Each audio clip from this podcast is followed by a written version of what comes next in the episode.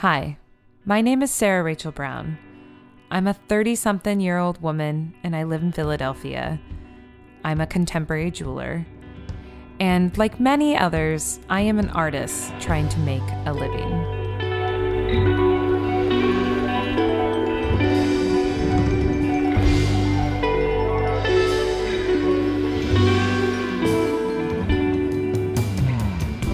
On this podcast, I am going to broach the subject of value.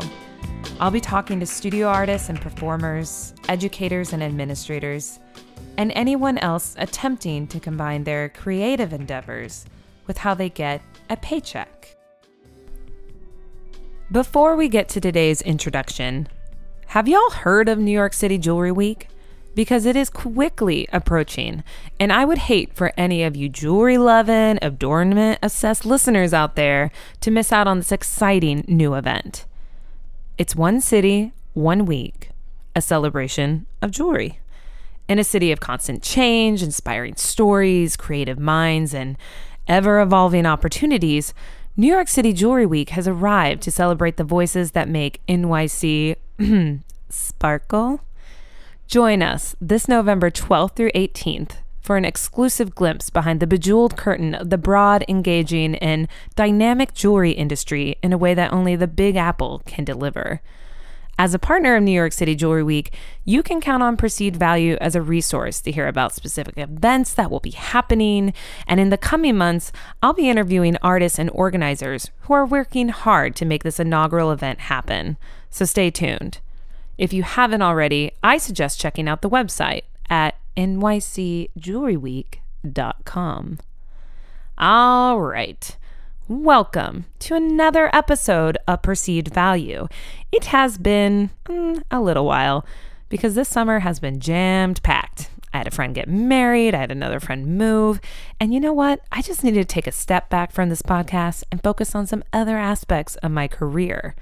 And all I gotta say is, I sure hope there's plenty of you out there who have been blowing off the studio to get in some swimming and road tripping during this summertime. As I release this podcast, it is August 14th. And not only is this the 20th episode of the podcast, but it also happens to be the one year anniversary of when I released my very first episode of Perceived Value. So, happy birthday to this little passion project of mine. I am a big fan of goals. So when I first set out to make this podcast a reality, I told myself if I was going to spend a good amount of money of my inheritance on this equipment, I better be in it for the long run. I set a goal for myself one year. It was realistic, manageable, and here we are. A few months ago, I started brainstorming. What would my ideal one year anniversary episode be like? You know, I daydreamed about flying across the country or even to Europe for an interview because, you know, who doesn't love an excuse for a workcation? But instead, the perfect opportunity presented itself right here in Philadelphia, and I am so very excited to share with you all this interview. My guest is an educator, a contemporary jeweler, and someone I have come to call a close friend over the past year. Emily Cobb just completed her first year as a full time assistant professor in jewelry and small metals at Humboldt State University in California. When we last spoke on the podcast, Emily had just accepted this position and was on the cusp of relocating across the country and starting a whole new life in California. I thought to myself, what better way to celebrate when you're making this podcast than to revisit where I started? So, please welcome Emily Cobb.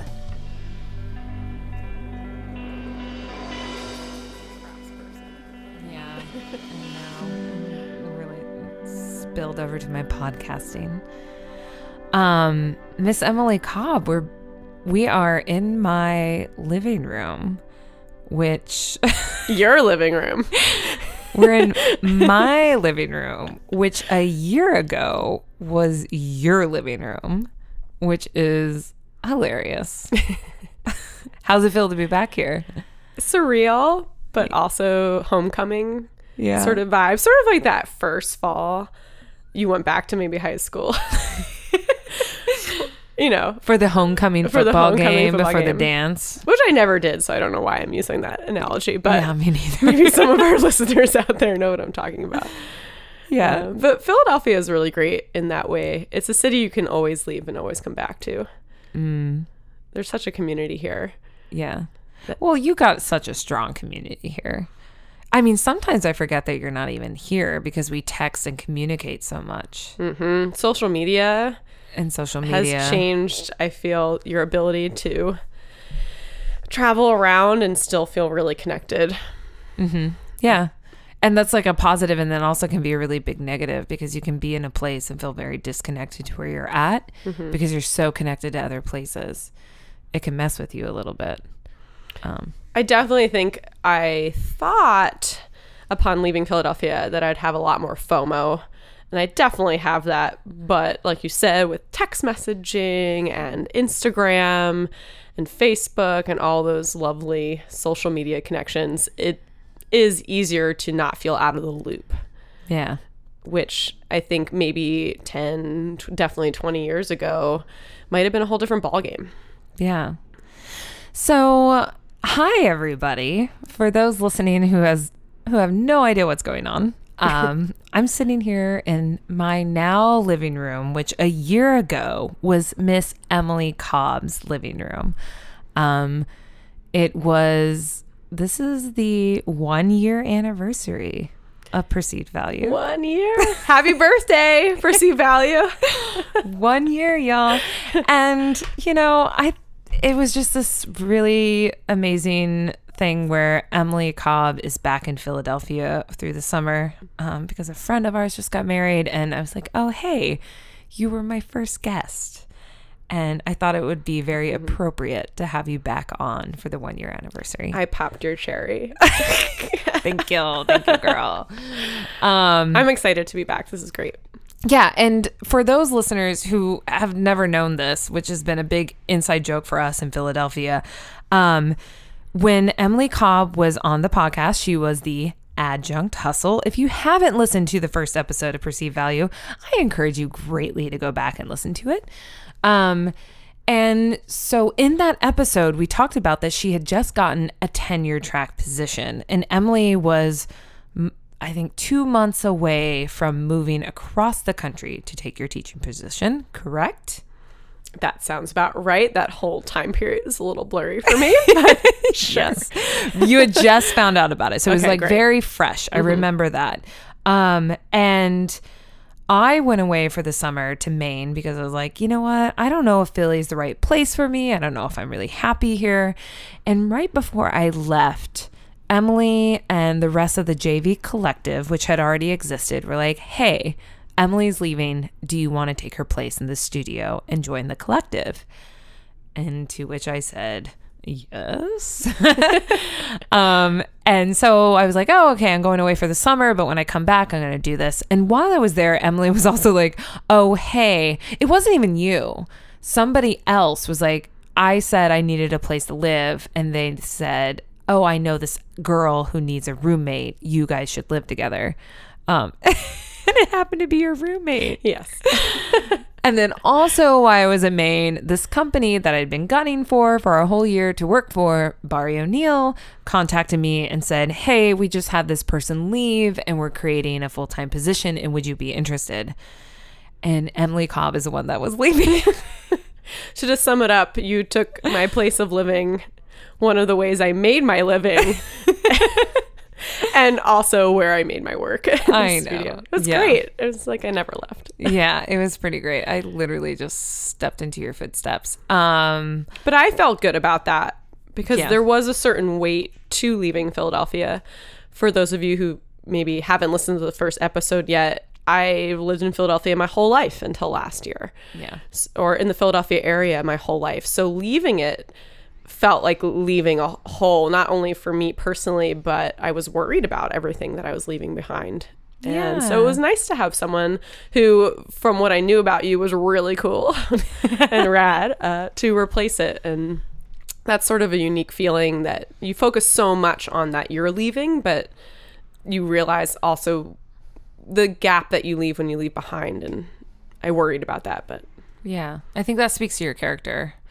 Um, yeah, because your roommate needed somebody, the studio Mm-hmm. needed somebody. And, you know, the interesting thing too is that when you were on this episode a year ago, I knew you. I'd met you at Munich Jewelry Week, but I didn't really know you. We'd hung out a handful of times. And since then, I can say that you have truly become one of my close friends. Oh, Yeah. thank you, We're, SRB. we're, we're not going to get too emotional in here, people. Calm down. Um, but so it's really interesting to have this year in and kind of look back and see where we were at when I had you. Like I was even nervous to have you in my apartment. Like I didn't know you that well and I just wanted everything to be perfect and for you to be really excited to do the interview. And you were my first. Um it was scary asking you because there's people that were like, I don't know if I'm comfortable with that. And you were really immediately you were like, Yeah, let's do this. Well, I feel that this podcast and you making this podcast happen is starting to fill kind of on the whole theme of holes and gaps that you leave behind. This sort of gap in our field. Uh, that we need people as invested and knowledgeable about artists and making jewelry and working that hustle, Yeah. but that are maybe talking about it in a way that isn't making work as the main focus. And I think that having a dialogue and having these podcasts, at least for me, and I've definitely heard it from other people and seen it on reviews that you've shared, it, it's really filling this sort of um, hole that we don't want to get much bigger in our field, which is talking about these topics and having an active dialogue, a contemporary dialogue on really important topics that is impacting our field every day from whether it's how you make your living um, from the academic side like education to you know even just how do you make it work like with the erica bello episode you know? You know you don't not everyone always knows what they're doing and it's sort of you're this kind of guiding um, light that people can look towards to start to feel more connected. So we're sort of on the topic of feeling connected um, to a community that maybe you're not physically around. Well, I think it's comforting too to hear other people a little bit. like we're I all a little lost. like I get comfortable when someone's like, I don't actually know how to do that. I'm like, oh, thank God. Yeah, I'm the only one that's like, not the only one freaking out about my taxes every year. Um, feels good. So with the one year, uh, when this airs, it'll be August 14th. We're still in July, but we're looking forward to that date. Um, when we aired last year, we were talking about how you were really excited. We were looking to the future. You reflected on your experience as an adjunct professor and that hustle and like how much money you had made and the effort and you had put in to gain this experience to get to this other place, which was, you know, ultimately a tenure track position. Um, I remember, and I've quoted you on this so many times, or I've used a phrase, you're just like chasing the unicorn or you're catching the unicorn as a tenure track position because there's not a whole lot positions that come available in jewelry and metalsmithing. Um, so asking you back, I really want to just have a conversation about, hey, damn, you've done it. You you lasted your first year. Woohoo. How was that? Go where are where are they now? I know it kind of is like the where are you now? Uh, um, TLC, where are they now? Hmm. Um, yeah, it's uh you and know- that's a broad question. We can break it Sure. down. First No, of all, I can break it down. I mean, there's all the aspects I want to talk about it because I think for me, I think about that a lot where within our field, people have to move so much for their opportunities. So let's just start with that. Damn, you moved away from Philadelphia. Yeah. And that was does make sense now that you say I had just found out about the job because I don't think I was quite into the in the depths of what it actually means to to leave somewhere that you've grown your roots. Yeah. and you know aside from the the stress that comes with figuring out how you get your stuff out there what stuff you bring um, there's a lot more factors that are definitely going to impact you on an anxiety level and a stress level that's even beyond just deciding how you're physically getting out there because mentally it's a whole new ballgame um, it's a whole for me it was a whole new coast Well, it's East Coast to West Coast. East Coast to West Coast, a whole Yeah. new uh, group of students, a whole new department, a whole new metal smithing and jewelry program that was really different from the programs that I had experienced on the East Coast. And it's that uncertainty. It's feeling sort of fresh again, maybe the way you first felt when you did your first podcast episode.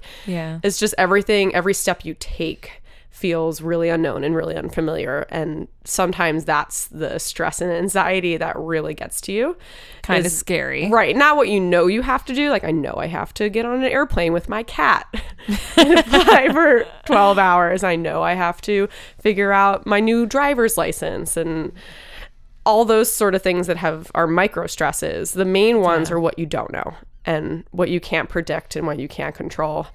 And, you know, the desire, of course, definitely as an educator to do right by the program that just put their faith in you and by the students that are hoping that you come in and, you know, keep the program alive and successful. So, the, being a year out from that now, I feel like I didn't have to worry as much Yeah. uh, I worried a lot more probably than I needed to. But on the same side, I wonder if through worrying so much, that's why it went so well. So who knows? Maybe we all stress out and have anxiety, and that's actually what makes it work. But I would say for anyone who maybe this year or in the future will be in my shoes, you will worry a lot more than you probably need to Yeah. about the transition and just remember everything's new to you, you're new to everyone, and you're going to figure it out because you got the job. So you had to at least, you know, figure it out enough to get the position. So give yourself a little bit more credit than maybe I gave myself and a lot of my friends give themselves. We're our worst critics. Let's yeah. be honest. Well, we're all overachievers. achievers. We're artists. Yeah. But you know that is something that I was interested in because when you say tenure track position, that doesn't necessarily mean for some people's per um, perception of that, like especially mine, is like, oh, tenure track, like you can get, you can never get fired no matter what, and you sign a contract and you have your job the rest of your life. But that's not really the deal, right? Like, what is? So, especially in the beginning, Yeah. um, at least at my university, you need to, throughout the first year, second year, third year, there are milestones throughout your tenure and your retention and your promotion. So, your RTP. Where you can go from assistant professor to associate professor. You go from what I originally was hired on, which was like a one year, you know, tenure track, but a one year contract that's reevaluated in your first year. And then you get signed on for another year and then you get evaluated. Oh, I didn't realize that was like year by year basis. At least at my university, you Mm-hmm. are every year, every two years, you're doing some form of an evaluation. Some are Yeah. small, and you're just basically pitching what you hope to achieve in terms of research, uh, teaching effectiveness, and service in a year. yeah. And the other is this really hardcore binder where you imagine your CV on steroids and you are basically proving to everyone that you should continue to be on this tenure track position, that you're continuing to make work, that you are continuing to make the program grow, that you're working on your teaching effectiveness, and that you are also doing a good level of service to the school and your field.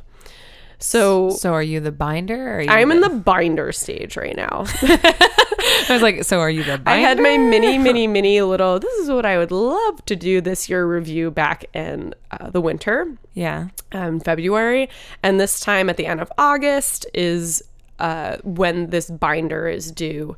That will basically determine, you know, my next level of promotion, and that I continue on in this tenure track position. I didn't realize there was like promotions within it. I thought you just got hired as one thing and that's what you are. Oh, that's interesting. Yeah. So it, and I'm sure that there are similar circumstances at other universities. This is particularly uh, my experience right now. Yeah. Everyone, fortunately, has been amazingly supportive in my program and my department to make sure that you do this because basically they're like, we hired you because we know that you are capable of achieving all of these goals that it takes to get full tenure Yeah. to get your tenure in five to six years. So they're really there to help you just prove that you are continuing to, like I said, the main three is service, research, and teaching effectiveness, that you have all those things. But it is, of course, always nerve wracking to sort of Yeah. prove, try to prove that. Yes. Uh, so that's sort of what I'm going through now on that side of things.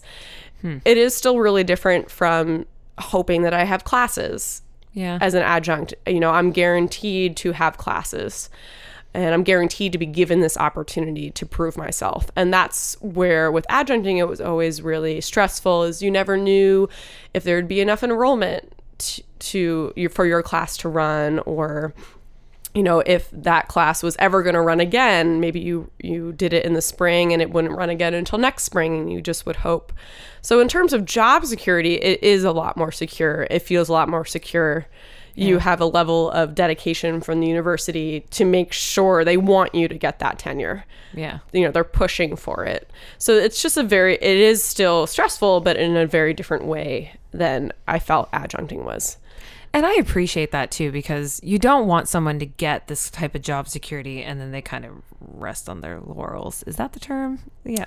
When you just kind of like, I Sounds got the job. I got the job. Maybe I don't need to like Mm-hmm. work as hard. I've got worked really hard to get here. And this kind of keeps you on your toes and keeps you moving forward. Um, so with that, when you put this binder in, Mm-hmm. ooh, girl, sounds stressful. um, does that necessarily come with a pay raise every year or is it more like a security thing? Like you're still meeting our criteria we're still happy with you. I guess i'll find out. oh yeah you don't know. It's your first year. Sorry. Uh, was yeah like, i mean is that? yeah i think it's really is going to depend uh, you know california is a whole different state to me so i'm still even Oh, figuring yeah. things out with that but i mean on a similar note even if i don't get a pay raise another whole factor that has been amazing with getting tenure track is that i have really good health insurance. Oh, okay. And i have retirement. That's wild. So you know a pay raise that's like a whole new thing to me being an adjunct and not really ever getting one. But yeah. um, i know that that will happen in my position eventually. Yeah. um, but definitely in my mind a big step up has been health insurance yeah. I might get contacts again. You're like i like love my glasses but they've been more out of necessity than than choice. oh that's so funny. Uh, yeah, and uh, and then I also have retirement, which I imagine must be such a worry for a lot of people that I know that are out there that aren't pursuing careers where that is sort of a, a perk or a given or built into that. You know, that was a huge concern for me. Really? Okay, because I was uh, I was just living that pretty life, not even thinking about it until my job was like, oh, you're gonna have a 401k, and I was like, come again? Cha-ching! What is that? um, so yeah, I'm saving Mm-hmm. for retirement now. I just looked at it. I got eight hundred dollars. Been at my job Yeah, six girl. months. 800 you didn't have before? Yeah, Yeah. Chip but away. it, it's kind of wild to think about that. Mm-hmm. Um, in terms of, re- yeah, not working at a, after a certain age, it's very real. Yeah. Mm-hmm. So that's exciting. Congratulations to you on that. Yeah, and I, you know, retirement. I know some that might not be something on everyone's minds listening out there, but you know, even just saying when you were like, "Oh, this podcast is only a year old," I'm like, "Only a year old." I thought like this is five years ago. you know, for me, the time just moves in strange ways, especially when you have big life changes. And I think in a blink of an eye, You can be 20 years down the road. I could be 20 years down the road. And so, you know, I'm going to be that person right now that's like, if you can just put a little bit away, Yeah. you should That's do it. okay, listeners. Pay attention. That's a good thing. so, okay, so you moved across the country, Mm-hmm. but you didn't go by yourself. I mean, you left so much here. You left the JV collective, you left friends, your family, etc. But somebody went with you Mm-hmm. besides your cat. Besides my cat, Rosie, which if you follow my Instagram, I'm, I'm sorry. You're like contemporary jewelry scattered with pictures of a cat. I love cats. Uh, but yes, uh, my partner, Charlie, came with me, and that was amazing. Yeah. Um, You know, Did you ask him or did he offer? Like, I feel like I know so many artists who have to move around for work a lot, and you're always like, that person just got that job. And the next thing I think about is we talked about this earlier. We talked about somebody who just got a job, and we're like, oh my God, is their partner going with them? It's the first thing you think about. well, because they have a separate career and a separate life too, and it Yeah, it's you can't huge- expect somebody just to follow somebody else. Exactly. And uh, for me, I was just really lucky. Uh, it was sort of a given. I don't even remember having a conversation. He just was always from the beginning really supportive about the jobs I was applying to and the locations I was applying to and looking into them and just the the vibe that I always got was wherever I ended up going, he was gonna go. Like he was invested in it, like, oh, okay, like, oh, if it's in California, I could see myself in California kind of thing. Mm-hmm. Aw. So I feel very lucky in that sense. I do think though, for many people, and I understand for many partners, that's a huge decision, especially if your loved one is pursuing a career where most likely they'll have to leave the city that they're in. Well, I've had relationships in because of that. Like it's hard. Yeah, Yeah. because it's a complete life change. Yeah. And with um, teaching positions, I think is really a specific thing where I have somebody who had to move to from Seattle to the South and she's miserable where he- she's at, but he promised her summers back where they used to live and they travel. So that's their like give and take there. Yeah, compromise. Yeah. Mm-hmm.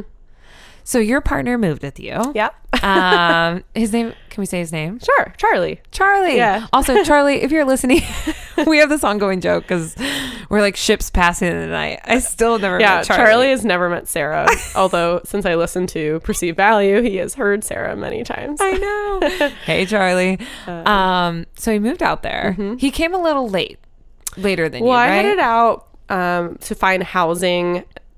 Good luck, anyone, if you ever have to move. Finding housing from far away is really tough. I even tried to sell like professor and lawyer, you know, searching Yeah. for house and it uh you know i had to be there so i went out a little bit earlier in july tried to settle in tried to find a place miraculously got a house through an art jewelry connection where- Really? yeah Who was your connection? uh, oh my Anna God. Johnson.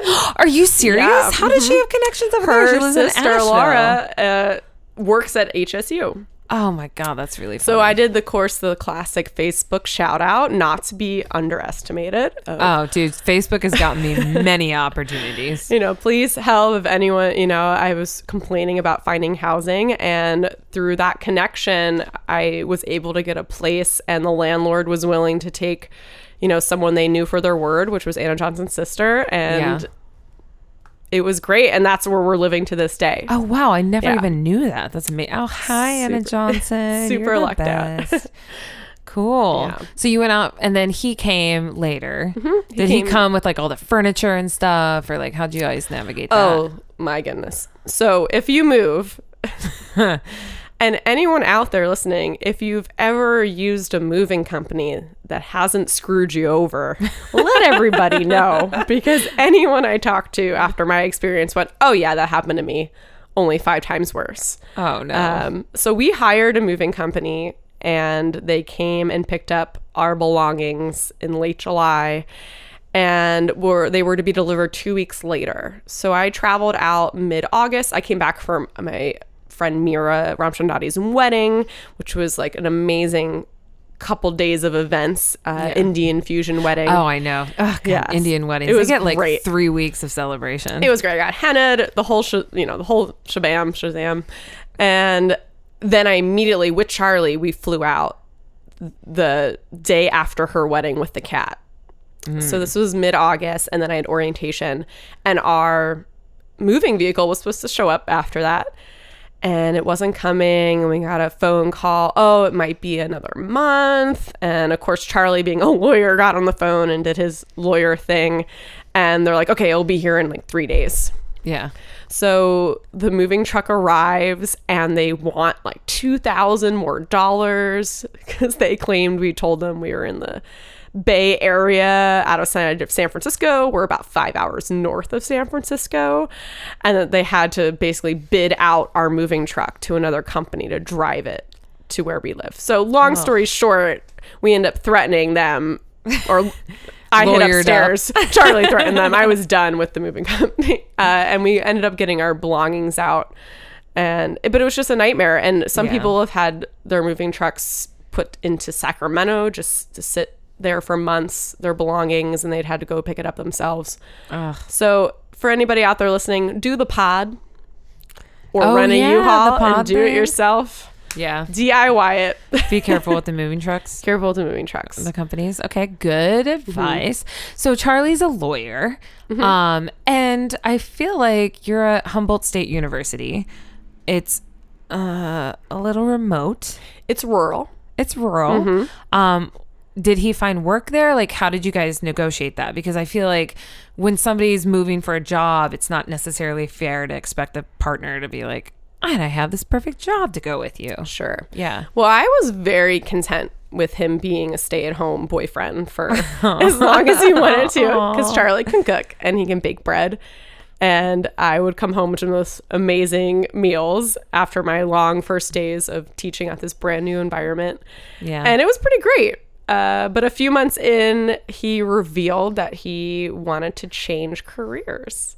okay. So he is now. Is that because he was having trouble finding work or he was No. just he just wanted to follow he passion? wanted to follow passion and had followed me to California for my passion. Yeah. So he decided to pur- pursue his passion of becoming a peace officer, which is uh, another way of saying police officer. So, Yes.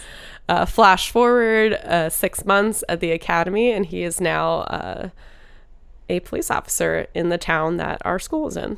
That is wild. It's pretty wild. But it's also like Charlie's a really good guy. I mean, I don't met Charlie, we haven't met, but you know, I'm close to you and have heard a lot of things about him, and he seems like a very stand-up guy. So you need more good guys Yeah. going into the I'm excited police him. academy. I made him promise that if he just didn't like it, that he would stop doing it because Yeah. Because he's still a lawyer. I mean, I'm sure Mm-hmm. he had to pass the bar in California. Was that a big part of why he didn't practice law there? uh, he would have had to have taken it again. Yeah. But like I said, he just really wanted to. This is something he wanted to pursue all the way back into high school. Good on him Yeah. for like, Chase your dreams. yeah, Tracy Jeans. Chase your dreams. Move to California. Another good theme of this podcast. Chase your dreams. chase your dreams. um, okay, so also because it is rural, I love following you guys on social media. I mean, I lived in Seattle. I've been to the coast of Oregon. I've driven through Northern California. It's beautiful there. I actually had a boy ex boyfriend who lived in Arcata. Went to Humboldt State Oh. University. Yeah, he dropped out and learned how to make hash, and that's what he did. Follow your dreams. yeah, well, yeah, Northern California, hey yo. Um, but how has life been there? Like adjusting to a different kind of culture. Yeah, That's a great question because something I worried about leaving Philly is like nowhere's gonna compare to Philadelphia. Like I love Philadelphia. people that live in Philly love I Philly. know we're we're, we're annoyingly dedicated to Philly. Don't blame Uh, but for me, I was actually really excited that I knew it was going to be something totally different because it's impossible to compare to Philadelphia. It's not a major city. There's no skyscrapers. There's no IKEA Yeah, or Home Depot within three hours of me. And the environment is going to be totally different. I mean, the area is technically a registered rainforest. I was going to be surrounded by oh. state forests. The Pacific Ocean, I think, is way more intense than the Atlantic Ocean. the Pacific is intense. So I just knew everything was going to be different. And in a lot of ways, for me, that made it easier because I wasn't comparing it from like one city to the next. It was city to rural, outdoors, nature to urban jungle. It, it just was Yeah. completely different. So for me, the transition maybe seemed more shocking. Yeah. Because now I do need to drive everywhere. Um, I was a big biker in Philly, and you know now having a car is a necessity things are 20 minutes away that's like no big deal a four hour drive is a short drive there's you know but there's no traffic I think okay, so I can relate to that so much. Com- going from Seattle to Penland, which is very isolated and rural, and j- just even to go anywhere is a 15 20 minute drive, and then Arrowmont as well. Um, also, you haven't put on the driving weight, girl. You look good. Because I, when I moved to Penland and Arrowmont, I you had to drive everywhere, and I put on some weight, and I've lost it since I moved back to the city because I, walk and bike everywhere. I do walk to school. And the joke about HSU, which is Humboldt State University, Yeah. is the H is and S and U is for hills, stairs, and umbrellas. Okay, nice. So I get a good workout. Does um, anybody shame anybody there for using umbrellas? Because in Seattle, it's like, really, you use an umbrella? It just rains here all the time. Put a hood on. It's not, I don't know if shaming is really part of it, but it's like, why bother? Yeah, it is kind of why bother. it's like a whole new culture around It's a whole it. new culture. Maybe that's what my point is, is it's the little things that are, that really gets me in terms of differences. and I'm embracing them more because I'm just like I'm in a whole different place. Yeah, you I'm just in a whole lean new world, into it. new coast. Um, how's the food there? Because I I've struggled when I'm not in a city. I'm just like, oh God. Well, Philadelphia, not to keep. Well, we're going to be Philly centric. I guess you have to deal Yeah, with it. But here, Philadelphia, uh, you know, it. has really good food. It does.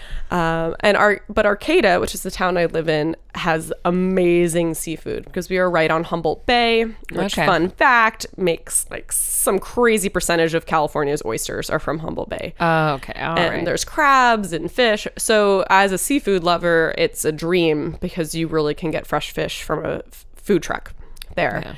Um, unfortunately, it's Northern California, so your Mexican taco is not. Uh, the, you ain't know, getting tacos, girl. the tacos are fine. You know, I'm I just was spoiled in Philly, but in terms of fresh produce, local produce, like that's Mm-hmm. really changed. I'm I live near a market that's locally owned and supplies all sorts of local delicacies like Humboldt fog cheese, which is amazing if you haven't had it. And I'll go out and buy what I need for dinner that night and then cook it, which again is a really different pace because in Philly I got used to the takeout scene or, you know, Yeah. Acme. Yeah. and there it's a lot more about locally grown produce and Cooking more. cooking more and things don't have preservatives in them and so again minor changes but major impact on my daily life I mean, when I moved back to a city and I could actually order a pizza, I had a goddamn party about it. I was like, I can order a pizza. There's like things you forget about, like delivery. Oh, it's so nice. Um, and it's just interesting. So, because of the location, it's what is your students like? Because it's um it's a destination, right? It's not like Philly where it's like somebody who grows up here and they're like, oh, I have to go to school. Okay, I guess I'll, you know, enroll in Tyler and mm, maybe I'll take art because I don't know what else to do. Like I feel like your students are going there for with a bigger intention. Is that right? well it's definitely a different student body than i encountered out on the east coast and Yeah. in the urban area one of the great things about california is schooling compared to east coast per se is a lot more affordable so in-state tuition is a big deal in california. It's way more affordable. So hsu is part of the california state university system. We're the northernmost campus. So we actually get a ah. lot of students from southern california who look at the map of California and want to see like how can I change my environment? How can I get out of, you know, that like we all kind of felt maybe at some point when we were going to college like let me use this as an opportunity to explore. Yeah. So- So even if you're from LA, you're like, get me out of Southern California. I want to go somewhere else. Right. Well, and, Yeah. and California's huge. Yeah, I mean, unlike the East giant. Coast, you can go through a few states in a few hours. You can travel 15 to 20 hours in the state of California. Yeah. So a lot of my students are from Southern California. Um, a lot of the students are first generation college students, so the first ones in their family to go to college. A lot of them have full time or part time jobs. So it's a very different student body than I encountered on the East Coast. And it's been really eye opening and fun and really different to work with that type of student body just because it's different from what I've worked with before. And the motivation is really high there. Um, the the desire to learn skills that can be applied to a job is really important to them. And the program currently specifically in jewelry doesn't have say like a 3D printer or computers or CNC routers that I had at other programs I taught at on the East Coast but there's a desire to have them. So I'm in the process ah. of bringing those p- sorts of machines and digital fabrication into the program partially because the students have a desire to learn what is being currently used And maybe that's, you know, maybe it's a big part of why they wanted you too. I'm sure it played a factor for sure. Um, but you know, industry is using it, and that's what a lot of our graduates, you know, if they graduate with that skill, they're really desirable. Um, but I also love traditional fabrication. I mean, the Yeah. studio I inherited is uh, was a beautifully run ship before I got it. It's Oh, nice. um, well loved, well equipped, um, great, you know, organization and space. So I'm, I'm fortunate to start with a really great base. And now I'm just hoping to enhance it and provide opportunities for students who want to take them. You know, I'm I still love all the traditional fabrication, and there's so much great equipment there Yeah. for the students to you know learn so many different processes in jewelry and jewelry making, and how to make their own jewelry, and maybe start a business. And I'm just hoping to add to that a little bit, so that if they are interested in the digital side, and that might be a route they want to take, whether it's going to graduate school or going into industry, that that's available for them. Yeah. So that's what I have to look forward to. Which is exciting. Yeah. Um, you touched on something that I wanted to talk about because, okay, the only way I can compare it to is when I was in high school. I was obsessed with choir. I was a choir geek. Like I ate choir, I ate lunch in the choir room. Like I just never left. I went there early in the morning to hang out before class started. Um, and in high school, my first year, it was this guy, Mr. Benegali. Still remember his name. He was amazing. And he definitely didn't want to be a high school choir teacher. So he left. And then we got a new guy. And um, his name was Mr. Weber. And I still remember like w- the first week he was there and just being very apprehensive about him as a student. Like, why did Mr. Benegali leave? You're never going to be as good as him. Like, you know, it's just like this weird transition as a student. I was like, ah. And then, you know, Mr. Weber, I'm still in touch with him. I love him. Like, he has been somebody that's been so important in my life. But that transition, it can be difficult um, as a student. And so, for you, as somebody coming into that program, I mean, you obviously came into a student studio as you just said that was like a well run machine. Obviously the people that were there beforehand really loved it.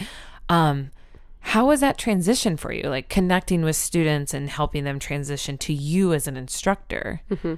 Well, going back to what we were talking about before with the unknown, like that was so nerve wracking for me. Yeah. Because it was an unknown student body that I would encounter. seems like it'd be like the most terrifying aspect and they don't know me either. And Yeah. you know, a few of them had seen me interview a lot of Oh, uh, weird. tenure track positions. When you go for the interview, you do a teaching demo, and oftentimes that is two students, so that the current students Oh. can, you know, evaluate like how well they understood the information you were presenting. You know, what their interaction was like. Because really, when it comes down to it. That's a really important part of Yeah. who you hire for a lot of your universities. interactions like yeah it's most mm-hmm. important So I definitely was really nervous about wanting to keep everything that the students loved about how the program was running, but Yeah. also, you know, bring in what I felt like I could offer. And there's a fine balance for doing that. Yeah. So in the first year, I didn't jump to ch- just flip everything over, flip the table over and and reset it. I you know wanted to run the classes and do the classes in the way that they've been done and maybe tweak things or bring in some of my knowledge of how I was taught to do something because sometimes there's more than one way. wow i would have Um, never thought of that aspect So it kind of kept it uh my first year like uh, status quo Yeah. a little bit and then this coming year i'm looking forward to really spicing things up a little bit bringing in different concepts and processes that i think could be really fun for the students to learn now that i have a little bit of rapport with them and i'm working with a lot of the same students again which is really exciting and i'm really looking forward to now starting to bring in my own um, I guess personality to the program. Yeah. But definitely, and I think I'm sure other new hires Uh, have experienced this. You don't want to mess. You don't want to completely sink the ship your first year. yeah So you know you're trying to be cautious, but also be proactive with, you know, observing and understanding the students and what they need and listening to that. And sometimes keeping things the same gives you more answers than just trying to change them immediately. I think that's a really Right? Don't they teach you that in science class? Supposed to keep everything the same and change Yeah. one factor. And Well, I remember just being really pissed off when Mr. Weber was like, "We're gonna do this for the choir," blah blah blah. You know, like that. Ma- that makes a whole lot of sense. Mm-hmm. People, I mean, not everybody loves change, and so you have to like mm-hmm. ease into it. And I'm excited for you. I mean, you just finished your first year, but imagine when all the students that graduate and leave, and you have completely new ones that have only known you in that program right, right and your dic in like their only perspective of what it is is everything that you have kind of yeah, no shaped. pressure. oh no no i mean like i said oh goddamn Yeah. well yeah girl yeah you Yeah. tenure track You're getting that big paycheck it is pressure, I'm excited. That's very exciting. good Yeah, I'm excited. that's super exciting for Mm-hmm. you um have you with how many students do you have? Like, how big is this program? We haven't even talked about Um, that. well, specifically, my classes cap off at 18.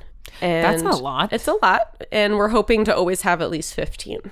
How many were you at? Like, say for instance, when you were at like Tyler adjuncting, was that like comparable? Oh, that varied. Oh, yeah. Yeah, I, I, I found that at schools, every school's different with like a minimum requirement for a class to run versus a maximum. I mean, the maximum always comes down to is there a computer station? Is there a jeweler's bench? Yeah, true. Um, but the minimums definitely vary. And I think, especially in larger institutions, you know, 18 does sound small to most people, maybe not to studio, you Yeah. know, teachers, but, you know, lecture hall that can hold 200, you Yeah. know. So, you know, but that's a whole interesting topic, maybe for even a separate podcast. no, of- another episode. yeah, the the different perceived values of how many Oh, students are in a classroom, uh, and how that impacts education. And too often, I think it comes down to quantity and not quality. So, because you're tenure track and you're, I mean, you make a substantially larger amount of money, right? Mm-hmm. So, I would assume that there's a substantially larger workload. Have you, like, how can you compare that to when you were doing adjunct and like hustling between five different Mm-hmm. universities?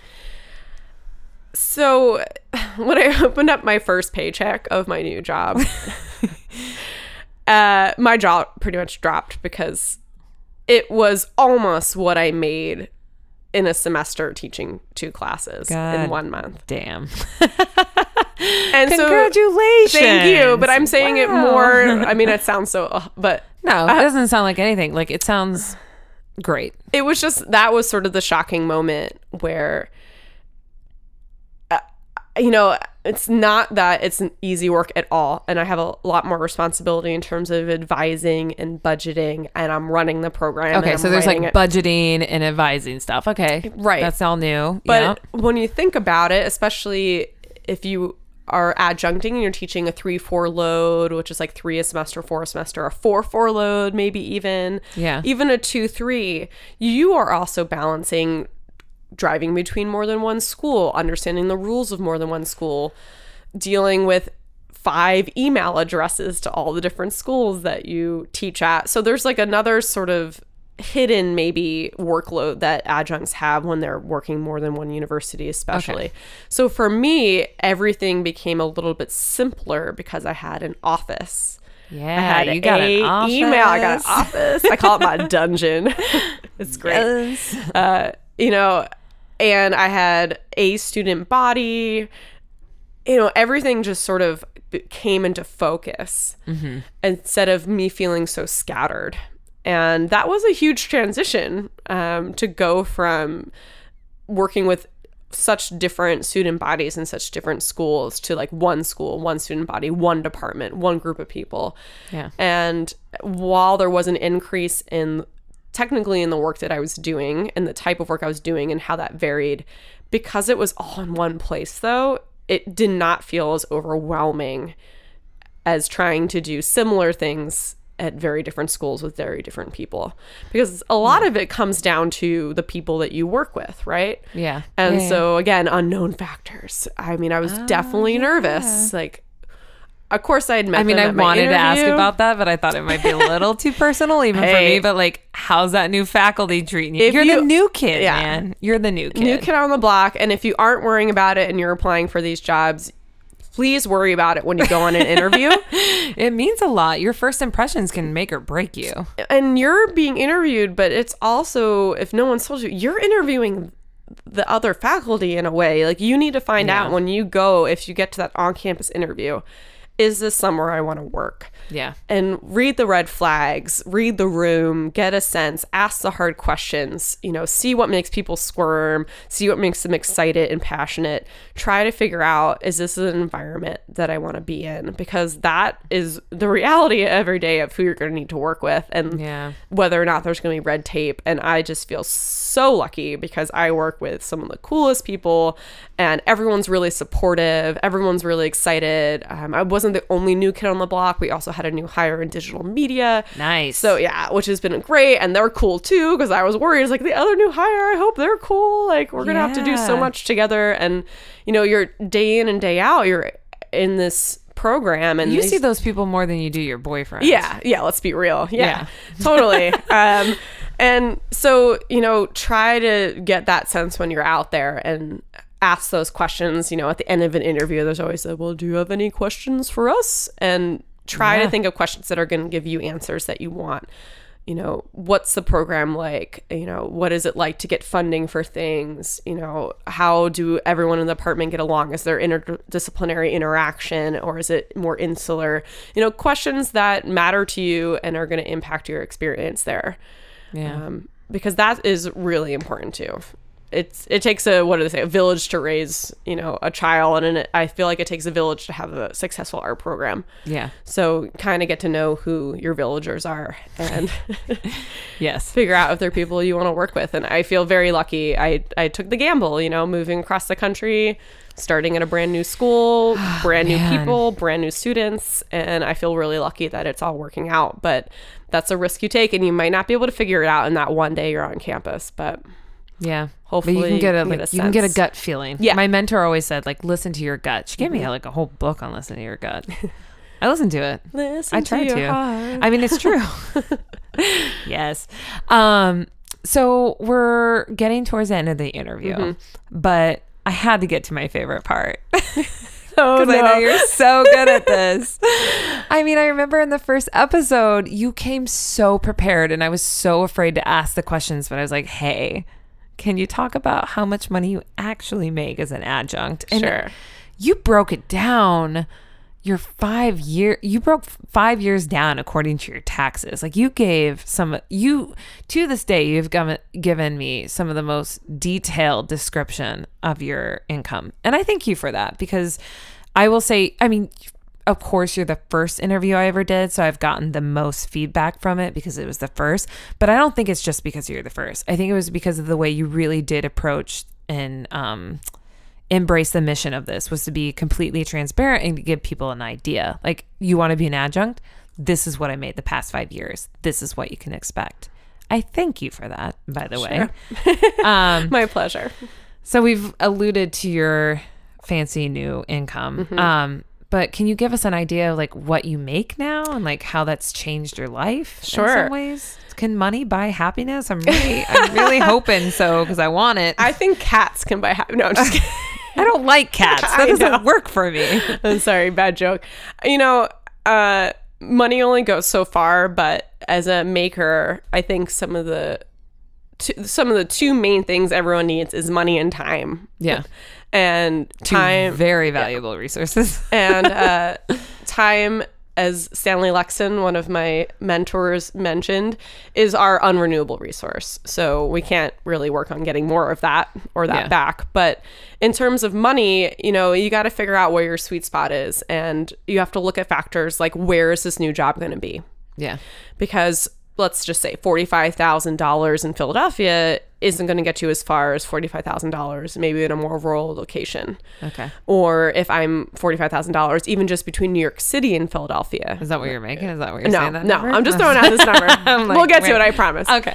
But first of all, just think about it. Like when Yeah. you are offered a position and you're offered the job, you really need to think about cost of living. Yeah. And even though the number might be more than what you're making now, is it actually going to get you further? Well, in terms of we're really close to New York, zone. so I think that about that a lot. Yeah. Yeah. But New York is a whole different ballgame. Exactly. People make a ton Mm-hmm. of fucking money in New York, but that's n- that'd be a huge amount here, but it's just minimum wage Right. there. Yeah. So uh, that was something I definitely was thinking about. Uh, some states also have a transparency policy. I know it has an official word. I can't think of it right now, but uh, you can see what the salary would be for your position and when Oh. you're starting. So if they don't list the salary, sometimes you can find it out, um, or they'll have a link to it. So that was the case with uh, HSU. Even on the job application, they had a list to it. So I knew what my range could be yeah. as a new hire. Some of it is whether you get service credit, which means, um, let's say you were an assistant professor at a different university and you apply somewhere, you might be able to get credit for the years that you were an assistant professor. Oh. So you could get hired with some credit, which That's is really fancy. cool. So there's all these other factors to keep in mind if you are in this position in the future. Uh, for me, um, in the end, I got on the way further end of the spectrum, and I feel really lucky. And Because of all that adjunct hustling. I, I, you know, sure, maybe it did I would off. hope that would pay off for you. I think so. I, Yeah. I really do think so. And I feel really grateful for having been able to hustle like that Yeah. in Philadelphia.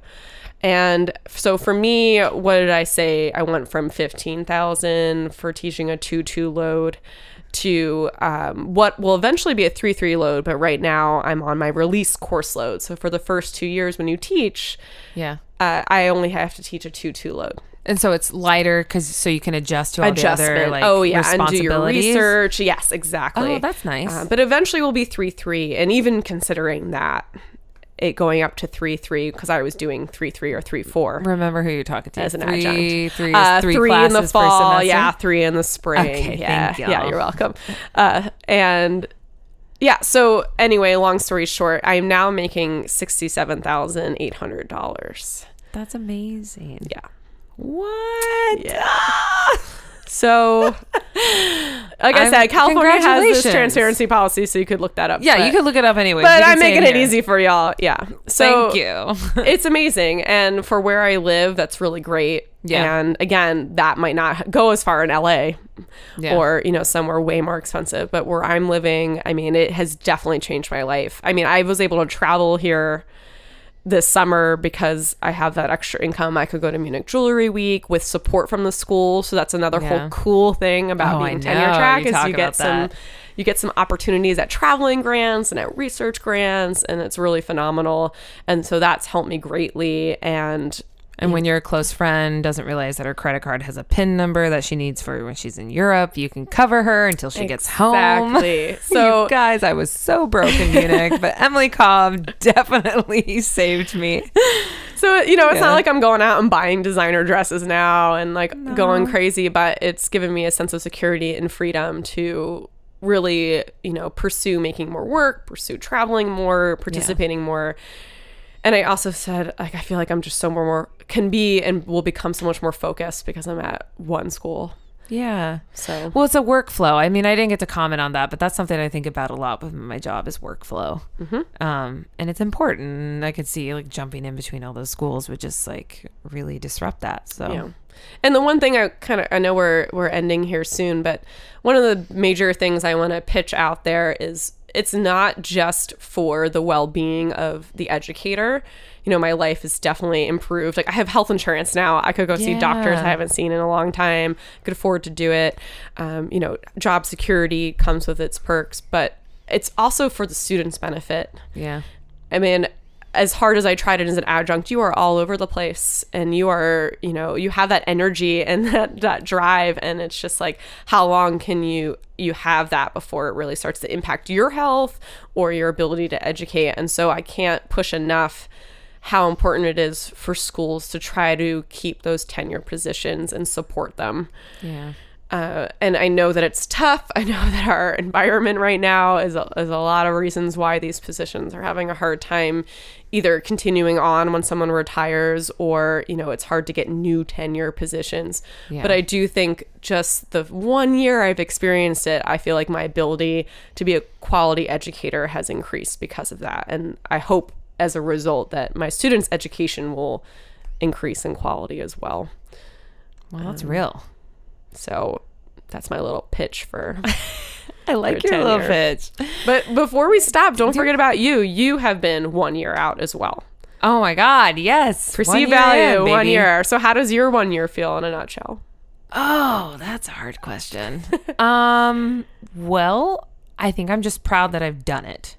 I think for me, starting this was try to make it one year because it's, you know, it's like entering a relationship that doesn't give back. like the needy boyfriend that's like, you know, like, um, it's been a passion project. And there's been times where I have been haven't wanted to do it, but I've done it anyways. And there's, it's, you know what? I'm just going to go ahead and say that it's probably the most rewarding thing I have yet to do in my career. Um, That's great. and I didn't expect to be a podcaster, but I love it. And I love it the way the reward I get from it and the people I get to meet, the connections I get to meet. because I'm not gonna lie, I have a hard time as a jeweler, just sitting in a room by myself. Like I'm a very social mm-hmm. person. So this speaks to who I am and those things that I need in my life, which is a lot of interaction. I'm a chatty Kathy. It works to your strengths. I was talking to somebody who was like, Yeah, I play up like two of my greatest strengths, talking too much and my Midwestern disposition. and we need people like you, Sarah Rachel Brown, because many of us would do not mind sitting alone in the studio with our cat. um, I've had to get, you know, with any project, I think you've had, I've had to get over some insecurities. And one was doing this means I'm making less jewelry. Um, And I think that has been really hard for me because I've always identified as a jeweler. And that means you're in the studio and you're making and you're exhibiting and you're selling work all the time and you're posting on Instagram all the things you're making. Um, but I'm not making physical objects anymore. And so it kind of messed with my identity. But you know, I think of people in our field that I really respect. Um, Rebecca Frank mm-hmm. runs Art Jewelry Forum. She still makes work, but the majority of what she's making is she's making that experience for us through Art mm-hmm. Jewelry Forum or Bella Neyman. You know, like she's not a jeweler at all.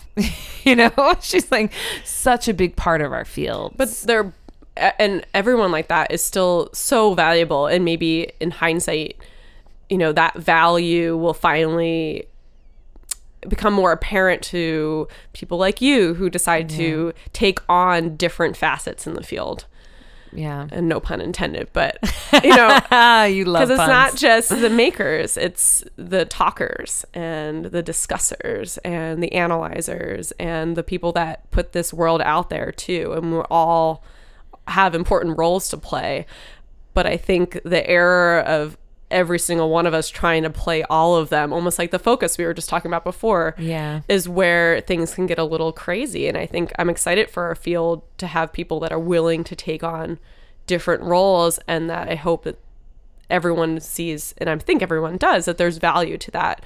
Yeah. Even if you maybe your original placement was as a maker. I don't think there's any I think it's great if you want to start to write or talk or Well, I, I see it in the same way too, where you see somebody who takes on a tenure track position and their studio practice not necessarily suffers. I don't want to say that word, but is toned down because they put so much into developing their program or somebody that focuses more on writing. Um, yeah. I'd be lying if I didn't say I was insecure about it or there's times where I think that I don't ever feel like a fraud because I am a jeweler. I can sit down and set a stone any damn day. but um, it it can be a little weird at times to realize when was the last time I was at my bench. Somebody asked me that the other day, and I was like, "Oh my god, I haven't been at my bench since April." but isn't this your bench?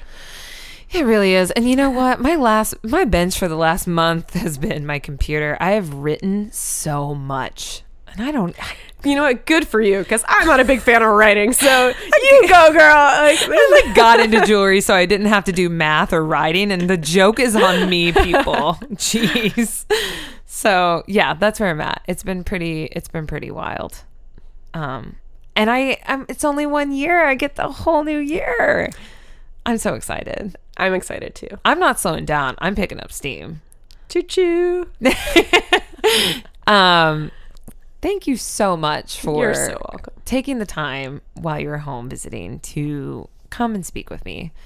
It's been one whole year, and I'm so excited to hear about how you've been doing. I mean, I've gotten to follow along, but I wanted to give listeners an insight to it because um, I think often you hear about people getting these jobs, but you don't actually get to hear about the other side of it, like how it happened and the transition. So, thank you for giving listeners an insight to that.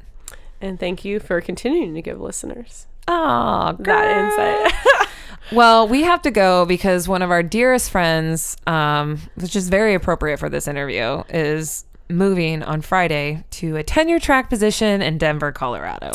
yes, she is. I, for one, am pissed off because she's now Emily's left. Now she's leaving. Um, but we love Leslie, and I'm very excited for her. Me so too. We're gonna go sing some karaoke and celebrate that incredible woman before she leaves the city. a brotherly love. Thanks for listening.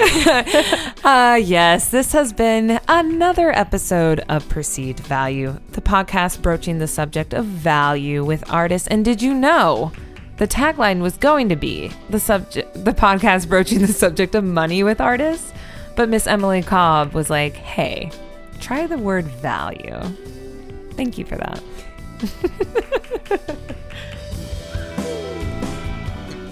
Perceived Value is recorded and produced by me, Sarah Rachel Brown. If you love the podcast and you want to show your support, become our patron. Visit patreon.com slash perceived value to learn more. Or check out our website at perceivedvaluepodcast.com and click on the support page. As always, thank you for listening.